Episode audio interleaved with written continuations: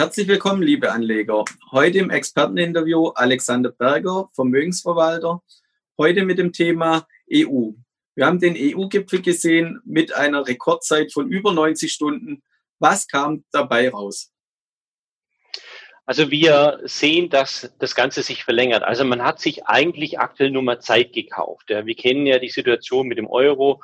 Ähm, das Konstrukt selber hat ja seine Schwächen. Wenn man es jetzt mal ganz platt sagen würde, es ist eigentlich ein Patient, ähm, der zum Doktor geht und er kriegt immer wieder ein Medikament verschrieben, aber es wird nicht, sage ich mal, in der, der Krankheit, äh, wenn man als Synonym das so sagt, ähm, dran gebastelt, sondern ähm, erst war Draghi der Arzt und hat hier viel Geld in den Markt gepumpt. Jetzt war es Macron und Merkel, haben wieder Geld vergeben, aber die Strukturprobleme, die sagen wir, die Eurozone hat, die sind noch nicht angepackt worden. Das kann man aber lösen, aber aktuell kann man wirklich nur sagen, dieser EU-Gipfel hat eigentlich nur Zeit gebracht, nur in Anführungszeichen, es war ja auch kurz ja, vor einer Nichteinigung. Von dem her kann man es schon als Erfolg auch sehen, weil Macron und auch Merkel durchaus die anderen überzeugt haben, dass äh, wenn wir das jetzt, sag ich mal, so beenden, und das wäre das Resultat dann auch gewesen, das wäre für die Eurozone oder auch für Europa letztlich äh, deutlich äh, negativ ausgefallen. Bisher gab es äh, immer so die Schwierigkeiten äh, mit den südlichen Ländern, so hauptsächlich Italien, Spanien, kommt jetzt auch eine neue Front ähm, auf Deutschland und Frankreich zu äh, Richtung Osten. Also wenn, wenn man die Ergebnisse äh, jetzt auch gesehen hat, ähm, vor allem den Einfluss dann auch von Polen und Ungarn, äh, oder ist das nur eine vorübergehende Erscheinung? Also ich glaube, das äh, werden wir dauerhaft äh, auch sehen, weil es ist zum ersten Mal, dass wir, sag ich mal, diese ja, Unstimmigkeit nicht nur bei einer Person hatten, bei einem Land, sondern wir haben ja doch einige Länder auch gehabt, die was ja, geändert haben wollten. Das ist in der Form neu, diese, dieses Selbstbewusstsein auch. Das äh, sehen wir eben bei allen ja, Richtungen, also vom Süd bis Nord bis Ost, dass einzelne Länder einfach sagen, ich habe aber diesen Wunsch, ansonsten äh, mache ich hier ein Veto rein. Ähm, das, das wird eher der Alltag werden und es wird daher auch nicht leichter werden, hier immer auf einen Nenner zu kommen.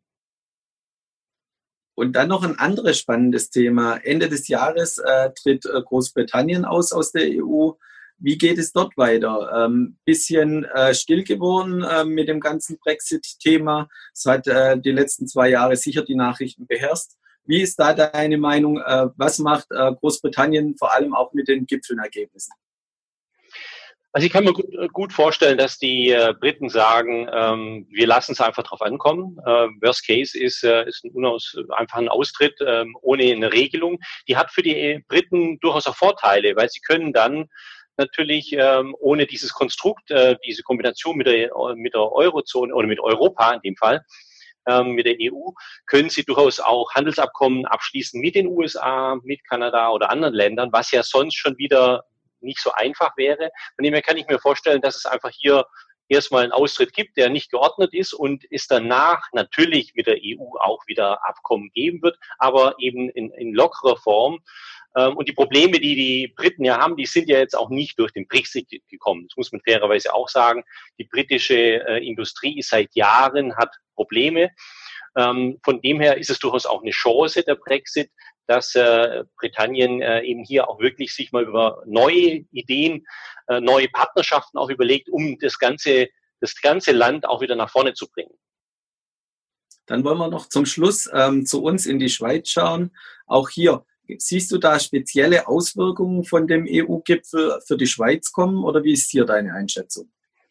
Also durch den, ähm, durch den Gipfel denke ich jetzt nicht, dass wir direkte Auswirkungen haben. Aber natürlich ähm, ist die Schweiz, sag ich mal, mittendrin ähm, und hat die letzten Jahre ja schon auch die Auswirkungen direkt gespürt. Äh, auch die Notenbank musste eingreifen, dass die Währung nicht zu stark geworden ist, hat aber den großen Vorteil äh, in der Schweiz, dass äh, man die letzten Jahre die Wirtschaft schon wirklich stabilisiert hat und ähm, einfach durch Qualitätsprodukte kann man auch mit einer sehr, sehr starken Währung auf dem Weltmarkt äh, sehr, sehr gut bestehen. Und das hat die Schweiz auch bewiesen, äh, dass man eben durch Qualität ähm, durchaus die Wirtschaft am Leben lassen kann und auch weiterhin sehr, sehr gut exportieren kann, trotz dem sehr, sehr starken Schweizer Franken. Also hier sehe ich jetzt keine speziellen Risiken äh, für die Schweiz.